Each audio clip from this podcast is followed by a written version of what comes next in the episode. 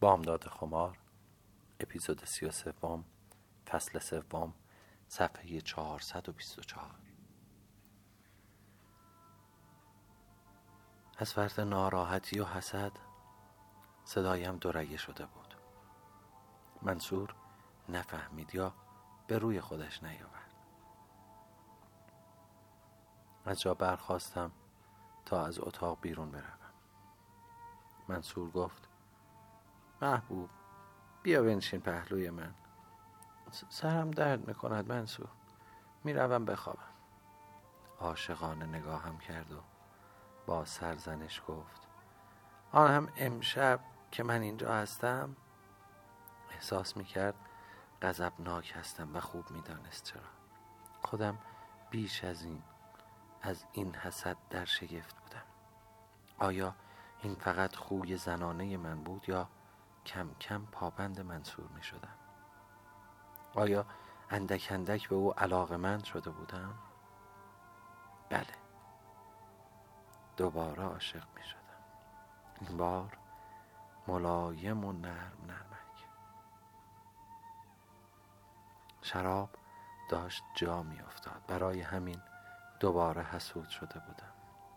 بی خود نبود که شبها به امید او می نشستم و روزها به شوق او از خواب بر می خواستم. عادت نبود. محبت بود. محبتی که حتی نمی‌خواستم به خود نیز اقرار کنم. می ترسیدم می ترسیدم که عاشق بشوم و نمی‌دانستم که شدم. هنوز جسمم جوان بود و با روح خستم جدال می کردم از جسم خود نیز وحشت داشتم زیرا که می دیدم بر من پیروز شده. قلبم دوباره گرم شده بود و مرا مرا که آرزو داشتم ترک دنیا کنم و گوشه خلوت بگیرم با خود به میان لذت ها و شیرینی های حیات می کشید ولی این بار آرام و آهسته پخته و سنجیده. آیا گوشه ای از دعاهایم مستجاب شده بود. به سوی در برگشتم. منصور التماس کرد. از من رو بر نگردان محبوبه. گفتم یک شب که هزار شب نمی شود رحیم جان. و بلا فاصله زبانم را گاز گرفتم. مثل برق زده ها خشک شد. به من خیره شد. من نیز به او بعد تار را بر زمین کوبید. در دلم گفتم شکست. جلو آمد و شانه هایم را گرفت و گفت به من نگاه کن. خوب به من نگاه کن. من منصور هستم. رحیم نیستم. آن نیستم که می‌خواهی.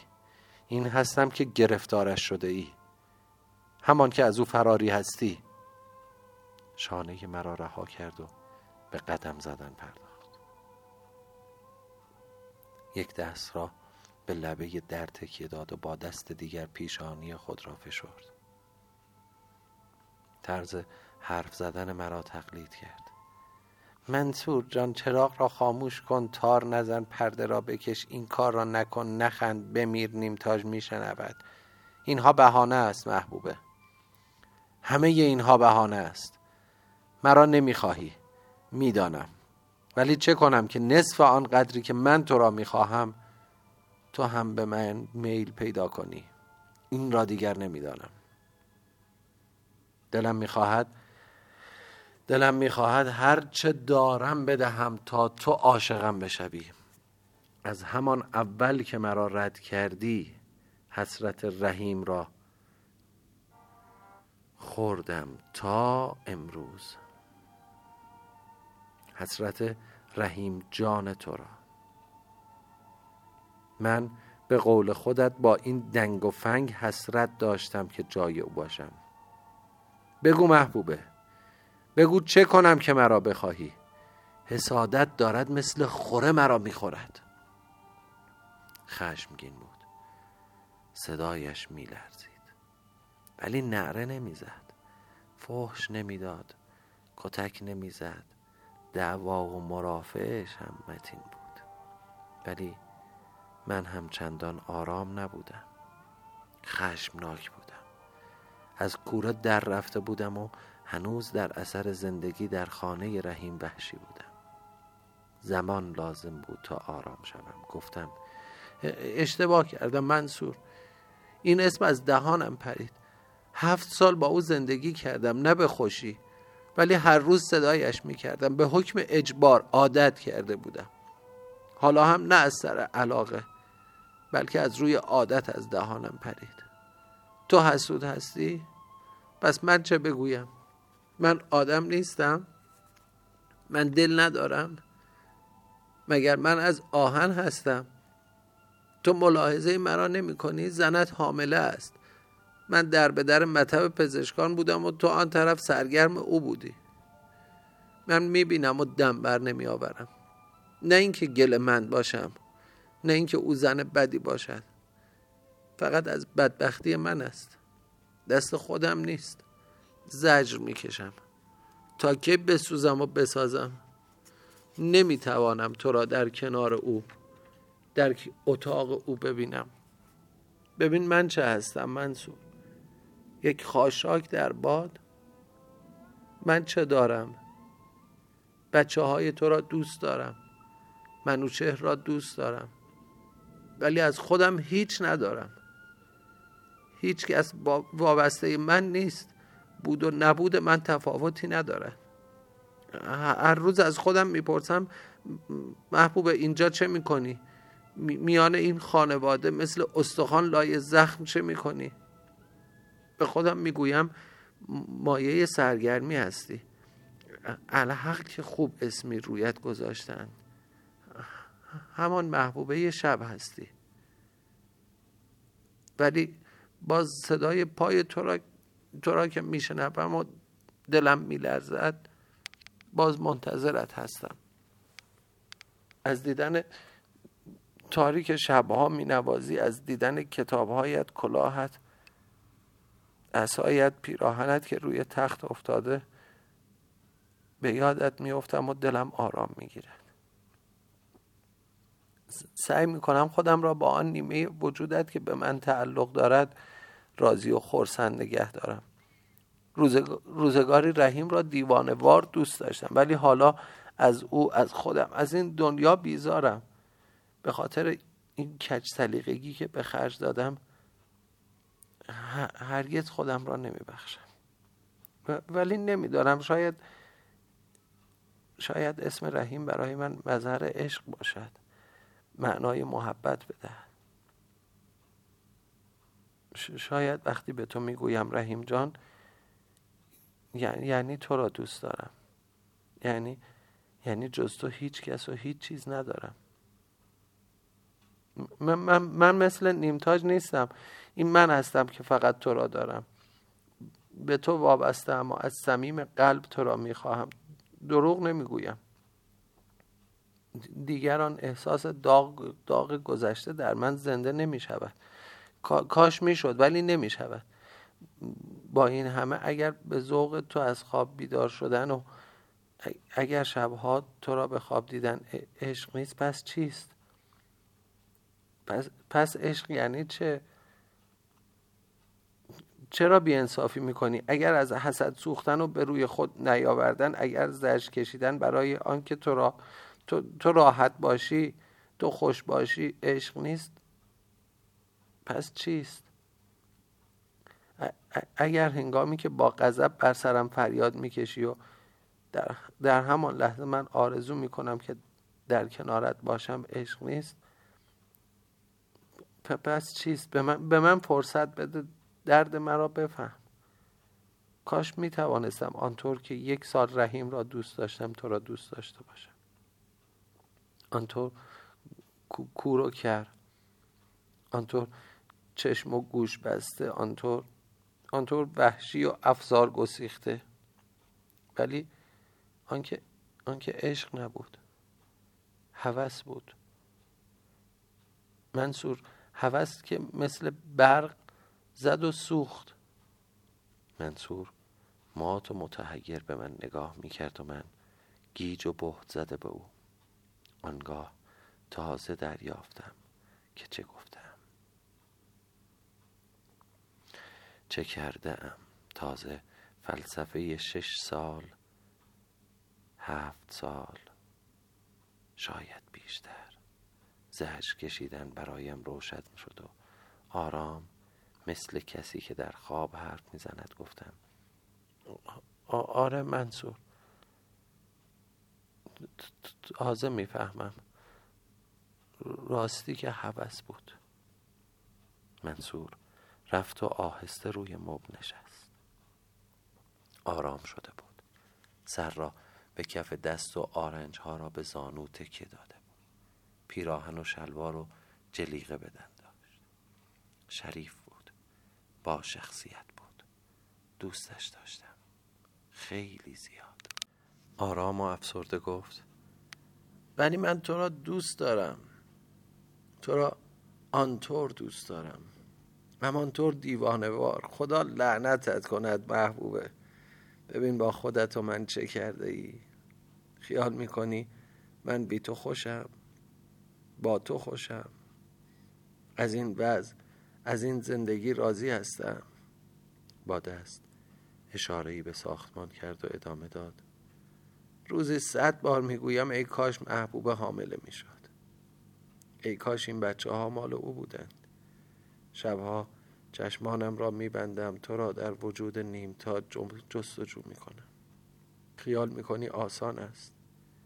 من آدمی که ادعای روشن فکری دارد دو تا زن داشته باشم. با یکی از مهمانها پذیرایی کنم و با دیگری به کوچه و خیابان بروم.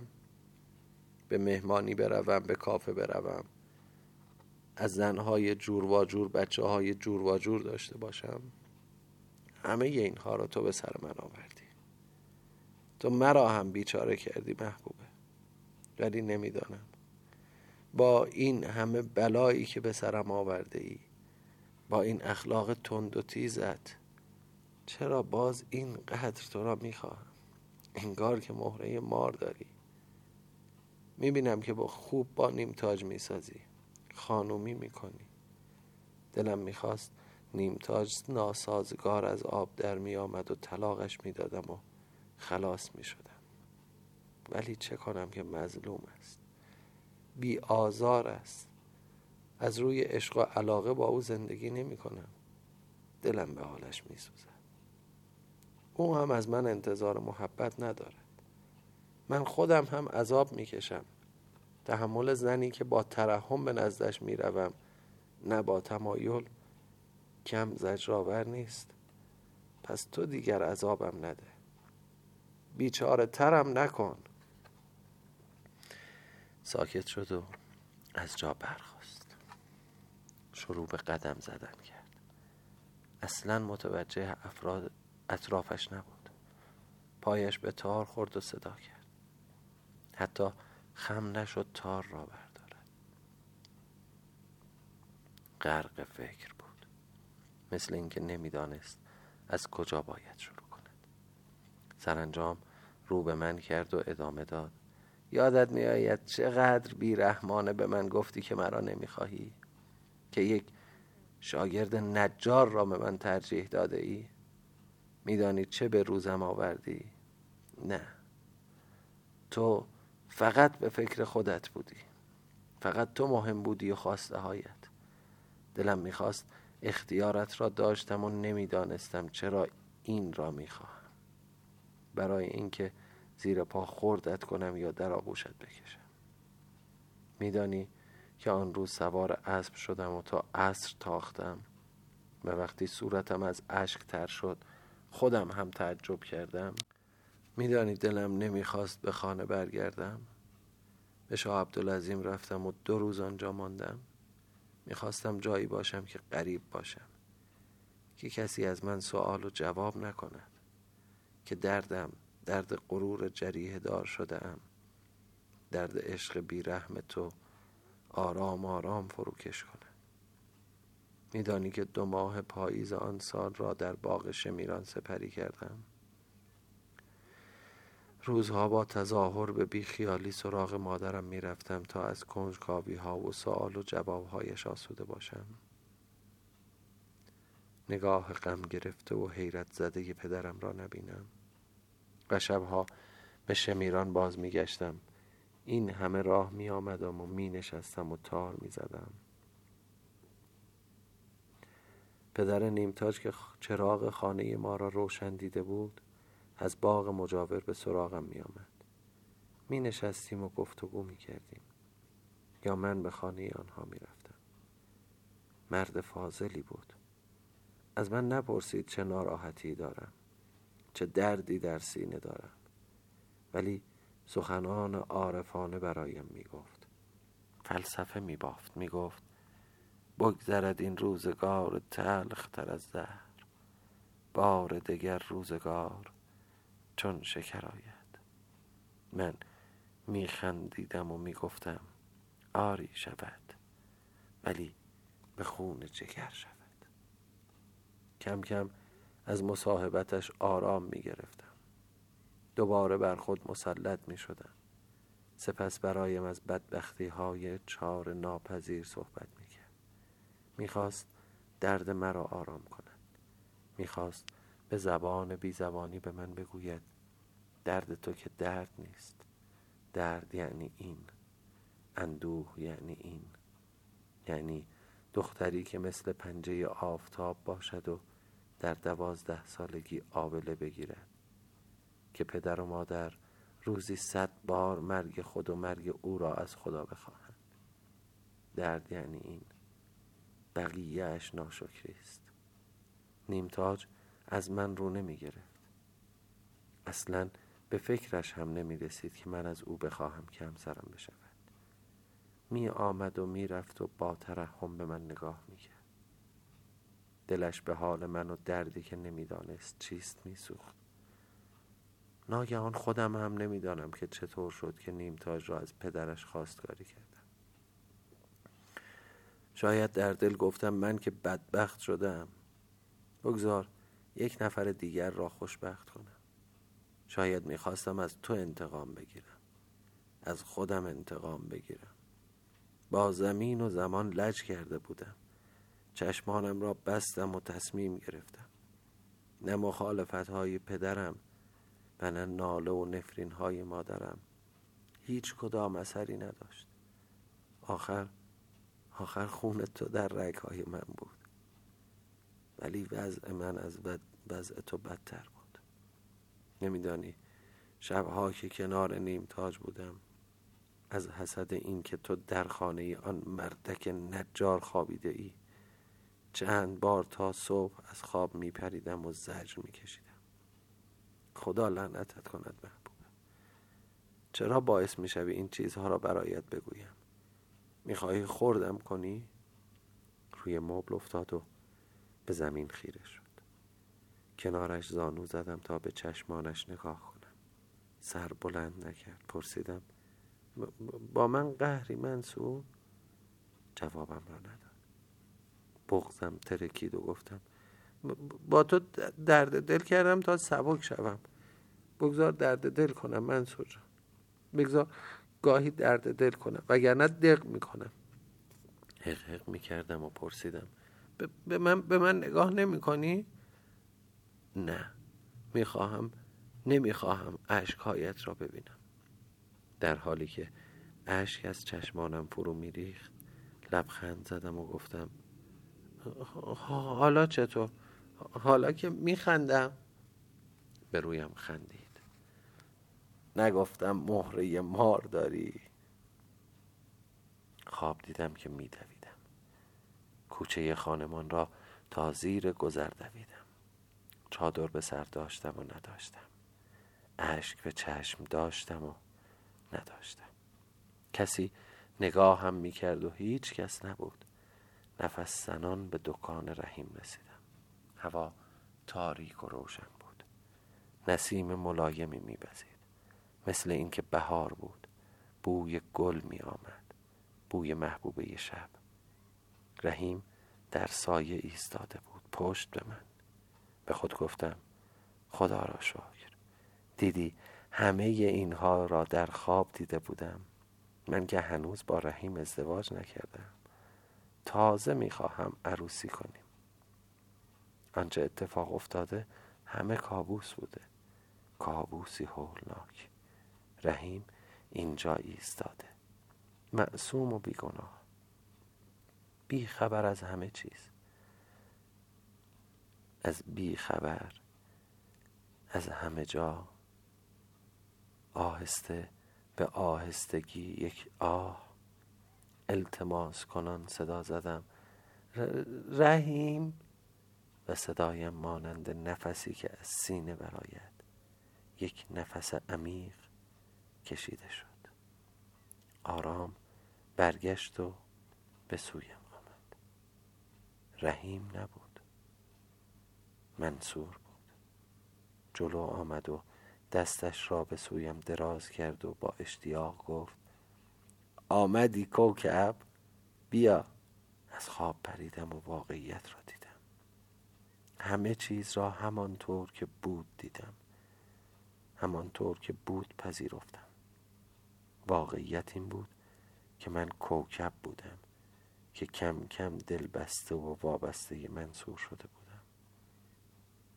که این سرنوشتی بود که بر پیشانیم رقم خورده بود. که بهتر و بیشتر از این زندگی برایم میسر نمی‌شد. کلفت نیمتاج آمد و با اینکه می‌دانست می‌دانم او نیز به نوبه خود با موزیگری مژده حاملگی نیمتاج را به من داد. به او پول دادم مژدگانی دادم. مژدگانی آن که سعادت رقیبم را به اطلاعم رسانده بود. برای نیمتاج آش رشته پختم کاچی پختم. ویارانه پختم. منتظر نشستم تا نیمتاج یک پسر دیگر زایید. ناهید نور چشم منصور شد. خانه پدری را فروختیم و دو سه سال بعد منوچهر به اروپا سفر کرد برای مادرم خانه ای در یکی از خیابانهای شمالی تر شهر خریدیم که با دایه که پیر شده بود به آنجا نقل مکان کرد بعد از منوچهر پسر بزرگ منصور به خارج سفر کرد. به انگلستان رفت. پسر اشرف خانم ذات مادرش را داشت. یاقی بود. درس درست و حسابی نخواند. تمام دار و ندار خود و مادرش را به باد داد. همیشه مایه عذاب بود و هست. منصور از دست او زجر می‌کشید و او عین خیالش نبود. می‌دید که پدرش نگران آینده اوست و ترتیب اثر نمی‌داد. وضع قلب نیمتاج خراب شد. حالش روز به روز وخیمتر می‌شد. هرچه او بدحالتر می‌شد بچه ها بیشتر به دور من جمع می شدند جوجه هایی بودند که می‌خواستند به زیر پر و بال من پناه بیاورند. نیمتاج خانم مرا خواست و بچه هایش را به دست من سپرد و گفت ناهید. ناهید را ناهید را محبوب خانم. ناهید را دریاب. آن ستا پسر هستند مرد هستند. گلیم خودشان را از آب می‌کشند. ناهید جوان است. چند سال دیگر وقت ازدواجش می‌رسد. بی مادر گفتم نیم تاج خانم این, این, این حرف ها چیست که می‌زنی؟ شما که چیزی تا نیست.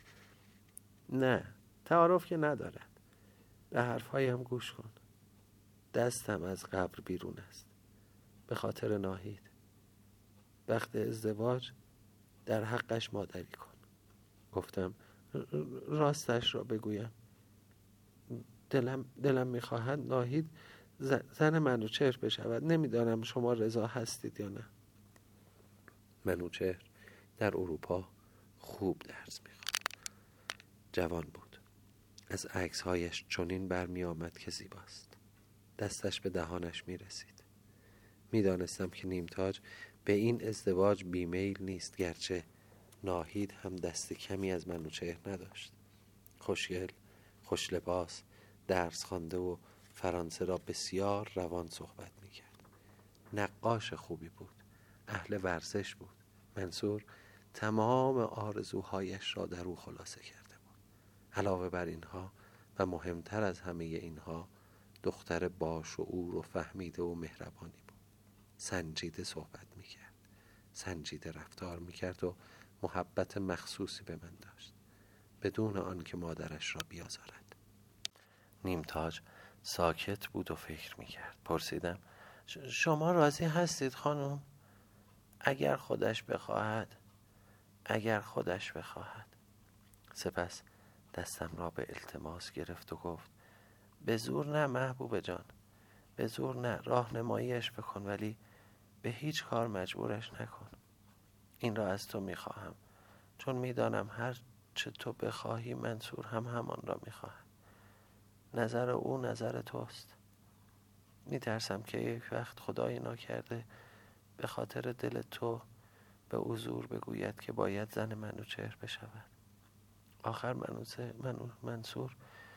تو را, خیلی دوست دارد. نمی‌خواهم ناراحت بشوی. خندیدم و گفتم اولا ناهید ناهید از آن دخترها نیست که زیر بار زور برود. دیگر زمان این حرفها گذشته. ثانیا منصور نه شما را دوست دارد نه مرا. تا آنجا که من می‌دانم منصور, منصور در تمام دنیا فقط یک زن را دوست دارد یک زن را میپرستد آن هم ناهید است. شما خیالتان راحت باشد. لبخند زد و آرام شد. باز هم من وسیع شدم. من بودم و منصور من بودم و بچه ها و آن خانه بزرگ. هنوز حسرت بچه داشتم ولی حالا منصور را داشتم. تمام و کمال. دیگر لازم نبود او را با کس دیگری تقسیم کنم. بچه ها پس از مرگ مادرشان دامن مرا رها نمی کردن. انگار می ترسیدن که مرا هم از دست بدهند. ناهید که از مدرسه می آمد ناهید که از مهمانی می آمد خواستگار که می آمد می دوید دنبالم و مرا پیدا می کرد. برایم حرف می زد. از این اتاق به آن اتاق هر جا که می رفتم دنبالم می آمد. بعد که خسته می شد داد می کشید اه بس است دیگر. بنشینید می خواهم چهار کلمه جدی حرف بزنم. خسته شدم بس که دنبالتان دویدم. می گفتم پس پس حالا به شوخی می کردی؟ خنده کنان هر کار که داشتم میگذاشتم و مینشستم. هرگز عیب ناحق روی خواستگارهایش نگذاشتم. نظرم را می‌گفتم. خوبشان را می‌گفتم. بدشان را هم می‌گفتم. بعد می‌گفتم حالا حالا برو با پدرت بنشین و تصمیم بگیر. او نمی‌دانست در دل من چه آشوبی برپاست و وقتی جواب رد می‌دهد چقدر آرام می شوم منوچهر از سفر برگشت و ما همگی به دیدنش رفتیم. شب همه فامیل منزل مادرم مهمان بودیم ناهید نزدیک بیست سال داشت. دو پیس کرم رنگی به تن داشت. آرایش ملایمی کرده و موها را روی شانه ریخته بود. وقتی به اون نگاه می کردم از آبله ممنون می شدم که صورت مادرش را از بین برده بود.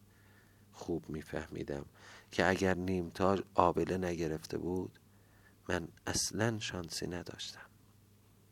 به صورت ناهید نگاه می کردم و حز می کردم زن منوچهر باید این دختری باشد. منوچهر مرا به کناری کشید. این کیه آبجی؟ ناهید است دیگه. ده همون دختر لوس زردنبو مزخرف نگو. لوس بود ولی ولی هیچ وقت زردنبو نبود. خواستگارهایش پاشنه در را از جا کندن پس تا رندان او را نبردند خواستگاریش کن دیگر روزی که مهر بران بود من شدم مادر عروس. مهر باید فلان قدر باشد عروسی باید چنین و چنان باشد. باید سهم باغ قلحک قلحک منوچهر پشت قبالهش باشد. نزهت نیمه شوخی و نیمه جدی گفت وا آبجی شما طرف عروس هستید یا داماد؟ و زورکی خندید. ناهید آهسته در گوشم گفت من معتقد نیستم که مهر خوشبختی می آورد ها من هم معتقد نبودم ولی مسئول بودم. رو به نزهت کردم و گفتم من طرف هر دو هستم آبجی. اگر ناهید دختر خودم بود او را دو دستی مفت و مجانی به جوانی مثل منوچهر می‌دادم. دختری مثل ناهید محترم تر از آن است که بر سر مهریش چانه بزنم. ولی من الان وظیفه اخلاقی دارم. مسئولیت روی دوش من است. هر کار می‌کنم باز به خودم می‌گویم شاید اگر مادرش بود بهتر می‌کرد. شاید شاید مادرش هنوز راضی نباشد. شاید دارم کوتاهی می‌کنم. حالا اگر شما هم نخواهید منوچهر ملک خودش را پشت قبال بیاندازد من زمین قلهک خودم را به نامش می‌کنم. همه ساکت شدند. منصور به روی من لبخند می‌زد.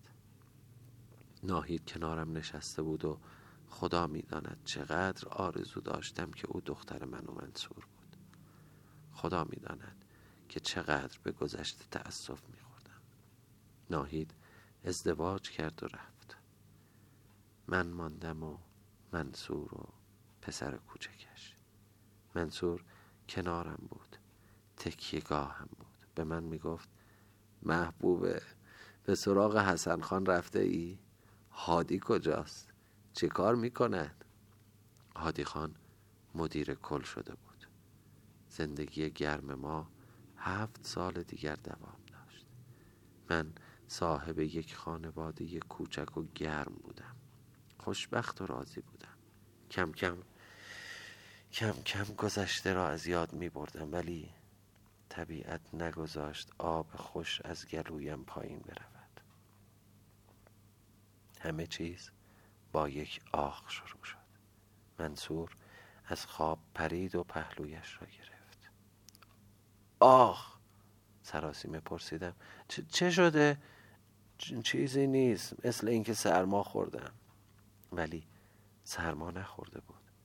سرطان بود. تازه شروع به نشان دادن خود کرده بود. من سراسیمه و پریشان نمی‌دانستم چه کنم. تازه قدر وجودش را می‌دانستم. ارزش حیاتش را در زندگیم درک می کردم هرچه ضعیفتر و لاغرتر می شد بیشتر او را می خواستم بر در تمام مطبها و بیمارستانها خیمه زدم. اثری نداشت. خواستم او را برای معالجه به خارج بفرستم. گفتند بیفایده است. دیر شده بود. میدیدمش که زار و نزار در بستر افتاده. پوستی شده بر استخوان. رنگش زرد شده و باز میخواستمش.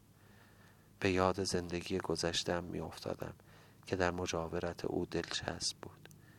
به یاد نگاه دزدانش در سیزده به در میافتادم و می‌خواستم فریاد بزنم. زندگی آرام و شیرینم مثل آب از لای انگشتانم میلغزید و به هدر می‌رفت. میکوشیدم تا نگهش دارم. قدرت نداشتم. می‌خواستم او را از دست بدهم. این دیگر انصاف نبود. شب و روز خود را نمیفهمیدم و دیوانه شده بودم. به هر دری می‌زدم. این عشق بود؟ اگر نبود پس چه بود؟ می‌گفت محبوبه از پیشم نرو. بنشین کنارم و برایم صحبت کن. موهایت را پریشان کن که یک عمر پریشانم کرده بودن. لباس تازه بپوش که چشمم از دیدنت روشن شود. بگذار دل سیر تماشایت کنم که وقتی می‌روم عکس تو در چشمهایم باشد. من التماس می‌کردم. من منصور این چه حرفی است؟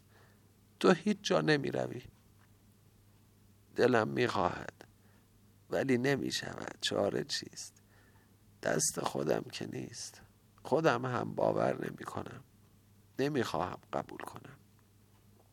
شوهر خجسته مرتب به عیادتش می آمد می نشست و از هر دری سخن می گفت منصور هنوز خوشمشرب بود. تا وقتی درد نداشت. تا وقتی درد نداشت همان منصور مهمان نواز و ادیب و خوش صحبت بود. خوب یادم است که شبی منصور با لحنی نیم شوخی و نیم جدی گفت آقای دکتر حلالمان کنید. خیلی به شما زحمت دادیم. خنده کنان با بیحالی افزود. از ما راضی باشید تا آتش جهنم بر ما گلستان شود. دکتر هم با تأثیر خندید و گفت شما که بهشتی هستید آقا. بهشت با تمام حوری هایش در بست مال شماست. یکی باید به فکر ما باشد. منصور مرا نشان داد و گفت والا نمی‌دانم چه اصراری است که از این بهشت بیرونم بکشند. یار با ماست چه حاجت که زیادت طلبم. دولت صحبت آن مونس جان ما را بس. تب داشت. حالش خوش نبود. درد می‌کشید. خیس عرق می‌شد. تب داشت. حالش خوب نبود. درد می‌کشید. خیس عرق می‌شد. دستش در دستم بود و با جملات فیلسوفانه مرا تسلا می‌داد. گفتم منظور خدا می‌داند چقدر پشیمانم. کاش کاش آن روز توی باغ به زور کتک مرا میبردی و عقدم می‌کردی. به زحمت لبخندی زد و پاسخ داد آدم باید خیلی بیزوق باشد که تو را کتک بزند. دلم غرق خون بود. منصور مکسی کرد و گفت نگران پسرم هستم محبوبه. من که نباشم چه بر سر تحت آقاری من می آید دلم فشرده شد ولی گفتم پس من چه کارم؟ مرا به حساب نمی آوری مگر من جای مادرش نیستم؟ مگر من تا به حال زحمتش را نکشیدم؟ بزرگش نکردم؟ مگر کوتاهی کردم. فکر نکنی یک وقت به خاطر تو بودها خودم هم دوستش دارم. وقتی کنارم می نشیند انگار پسر خودم است یک ساعت که دیر کند دیوانه می شوم می‌دانم محبوبه. ولی تو هنوز جوان هستی. باید ازدواج کنی. من هم حالف نیستم. گرچه حسادت می‌کنم. حرفش را قطع کردم. از جا برخواستم و قرآن را از سر تاخچه آوردم. کنارش نشستم و پرسیدم قرآن را قبول داری منصور؟ چطور مگه؟ به همین قرآن قسم که من بعد از تو هرگز ازدواج نمی کنم خیالت راحت باشد. به همین قرآن قسم که در, در حق پسرت مادری می کنم هم به خاطر تو و هم برای دل خودم. خدا را شکر که من بچه دار نشدم. راضی باش که پسرت مال من باشد خدا او را به جای پسر خودم به من داده. آهی از سر حسرت کشید و چشمانش را بست. ضعیف شده بود. گفت خدا می‌داند که چقدر آرزو داشتم این پسر در اصل از تو بود. همهشان از تو بودن. گفتم جزای من همین است. ولی من هم در عوض بچه های تو را دستیدم و خندیدم. خندید. خدا لعنتت کند محبوبه. کرده دیگر کرده دیگر چطور لعنت بکنه؟ خم شدم. پیشانی و لبان تبدارش را بوسیدم. گفتند برای سلامتیش نظر کن. چیزی را که پیشت از همه چیز عزیزتر است بفروش و پولش را با دست خودت به سه نفر بیمار تنگ دست بده. رفتم. گردن بند اشرافی را که خودش به من داده بود آوردم که بفروشم. همه گفتند حیف است. این را نفروش. ببر و قیمت کن و معادلش پول بده. گفتم حیفتر از خودش که نیست. فروختم و پولش را صدقه سر او کردم. فایده نداشت. به هر دری زدم نتیجه نداشت. دستش در دست من بود. نگاهش به نگاهم بود. مرا صدا می کرد که که مرد. تنها شدم. ناگهان پناهم از دستم رفت. تازه معنای بی کسی را فهمیدم و میکش میکوشیدم تا نگذارم پسر نوجوان او نیز چون این احساسی داشته باشد. صمیمانه برای آخرین فرزند مردی که زندگی مرا دوباره ساخته بود مادری کردم. قلبم از مرگ او آتش گرفته بود. خام بودم پخته شدم سوختم منصور همه کسم بود. کسی بود که به امید او روز را شروع می کردم و شب می خوابیدم به امید او نفس می کشیدم و زندگی می کردم علاقه ای که نسبت به او پیدا کرده بودم آرام آرام در دلم ریشه دوانیده بود و حالا بیرون کشیدن و دور افکندن این ریشه با مرگم بود اگرچه منوچهر و ناهید هرگز اجازه ندادند که تنها بمانم و تنها زندگی کنم. ولی همیشه جای او در قلبم خالی است. هنوز تارش در گوشه اتاق من به دیوار آویخته و شبها به آن نگاه می کنم وقتی به یاد گذشته میافتم به آن نگاه می کنم انگار پشت آن نشسته و آرام آرام زخم بر تار می‌زند. لبخند می‌زند و می‌گوید خدا لعنتت کند محبوب نگاهش مهربان و تسکین بخش است. یاد خاطراتش به من آرامش میده امه جان ساکت شد. شب از راه رسیده بود. چراغهای حیات در سرمای زمستان نور مه گرفته ای از خود پخش می‌کردند. هیچ یک به فکر روشن کردن چراغ نبودند. هیچ کدام طالب نور شدید نبودند. امه جان عشقهایش را پاک کرد. سودابه هم عشقهای خود را پاک کرد و خم شد و پشت دست امه جان را بوسید. این دست پیر و پرچروکی را که انگشتی عقیق ظریفی آن را زینت می‌داد. این دست کوچکی که زمانی بوسیدن آن آرزوی جوانان بود. امه جان گفت روزگاری فکر می‌کردم که هنوز یک دعای پدرم مستجاب نشده.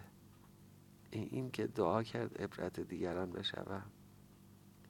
امشب فهمیدم که اشتباه کردم. من عبرت دیگران شدم سودابه عبرت تو شدم که عزیز دلم هستی شبیه خودم هستی. انگار اصلا خود, خود من هستی. دلم می‌خواهد خیلی مواظب باشی سودابه جان. دلم می‌خواهد بدانی که شب سراب نیرزد به بام داده خمار. امه جان ساکت شد به فکر فرو رفت. ناگهان به یاد درد پای خود افتاد و نالید. مردم از این درد. سپس سر به سوی آسمان برداشت. خداوندا بس از دیگر. نخواه که صد سال بشود. خدایا بیامرز و ببر. در صندوقچهش را قفل کرد. کلید را به گردنش آویخت. در کوچه باز شد و اتومبیل منوچهر وارد شد. با پسر و دختر جوانش از اسکی برمیگشتند.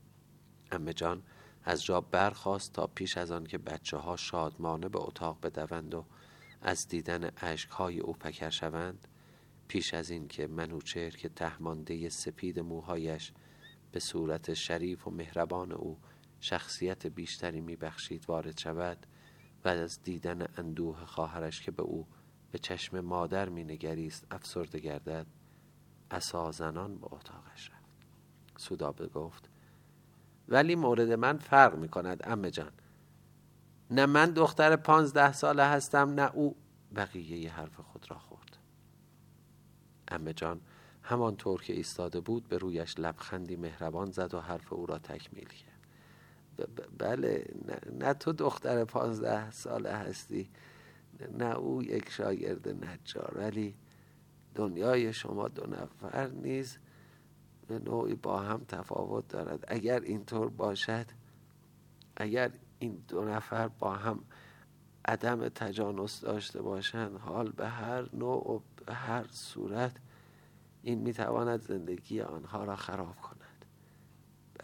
بدبختی که یک نوع نیست سودابه. انواع و اقسام مختلف دارد. امه جان به راه افتاد. سودابه سخت در فکر فرو رفت.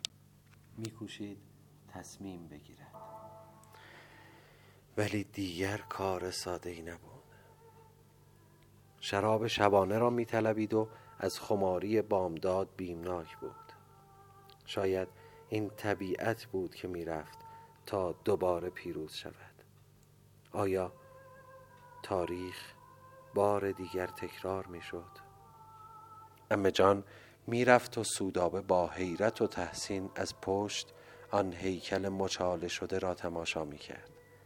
به زحمت می توانست او را جوان رعنا با لباسهایی فاخر و موهای پرپشت پریشان با دلی شیدا و رفتاری مالی خولیایی در نظر مجسم کند.